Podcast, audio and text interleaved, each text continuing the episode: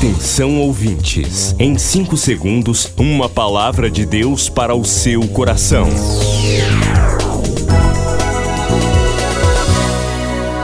No ar, o Ministério Amigos da Oração e o seu devocional Meu Dia com Deus. Olá, gente. Hoje é segunda-feira, 25 de setembro de 2023. Está chegando o grande dia, 29 de setembro, primeiro dia de clamor pelo sangue. Clamor pelo sangue. Libertação, cura, esperança. Dias melhores para você e sua família. Primeiro dia de clamor pelo sangue. Um dia impactante que mudará a sua vida. Para participar, ligue agora 91 32460434. WhatsApp 91 980 94 5525 98094 5525. Primeiro dia de clamor pelo clamor sangue. Pelo sangue.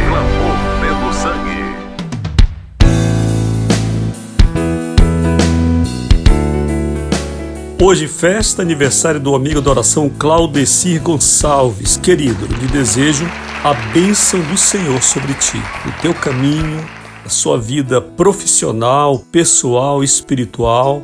Que você seja um homem guiado, dirigido e protegido por Deus. Está chegando o grande dia, 29 de setembro, primeiro dia de clamor pelo sangue. Clamor pelo sangue. Libertação, cura, esperança. Dias melhores para você e sua família. Primeiro dia de clamor pelo sangue. Um dia impactante que mudará a sua vida. Para participar, ligue agora. 91 32460434. WhatsApp 91 980 94 5525. 98094 5525. Primeiro dia de clamor pelo clamor sangue. Pelo sangue.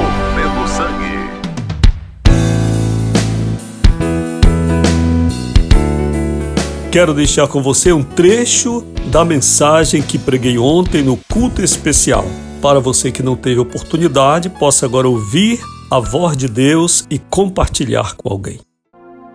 Meus irmãos, a Bíblia está aberta no Evangelho segundo Mateus 12, verso número 6. Pois eu vos digo que neste lugar está um maior do que o templo. Esta palavra está inserida no contexto quando, durante um sábado, Jesus caminhava com os discípulos e eles, tendo fome, começaram a colher espigas de milho e comer. E houve assim uma repreensão pelos fariseus, porque não era lícito, segundo diziam, que o sábado fosse violado dessa maneira. E Jesus fez algumas ressalvas, citando o exemplo de Davi e citando também as atividades que os sacerdotes no templo eram obrigados a realizar no dia de sábado. E dessa maneira havia uma certa profanação do dia sagrado para os judeus. Então, no verso 6, Jesus diz: Pois eu vos digo que neste lugar está um maior do que o templo. Então, eu quero falar exatamente sobre este assunto, qual seja a proeminência de Jesus o destaque de Jesus, o reconhecimento da pessoa de Cristo dentro deste contexto do templo. Do templo, então, aqui a igreja física, a estrutura física, o templo em si mesmo. Os estudiosos da religião consideram que o templo de qualquer segmento religioso é um referencial muito seguro do estágio de progresso, de riqueza, de alcance da mensagem que prega determinada religião, pois o templo, ele materializa esta, segundo os estudiosos, materializa a pobreza de uma fé, neste sentido aqui do alcance de adeptos, do poder econômico financeiro, etc., e mesmo da abrangência territorial de determinada religião, de tal sorte que, quando nós olhamos para um templo, nós podemos fazer através de paredes, através de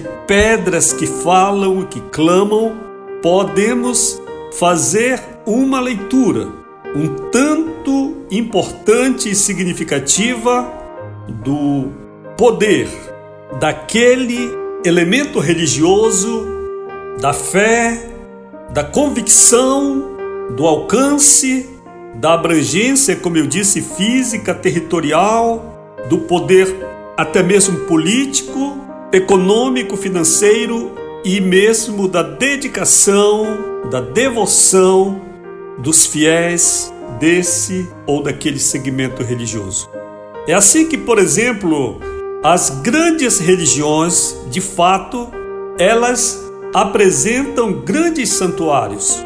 Nós que temos assistido ao surgimento de igrejas evangélicas no Brasil, de um século para cá, nós podemos ler com bastante clareza esse conhecimento, pois igrejas que surgiram há mais tempo hoje têm grandes catedrais no Brasil.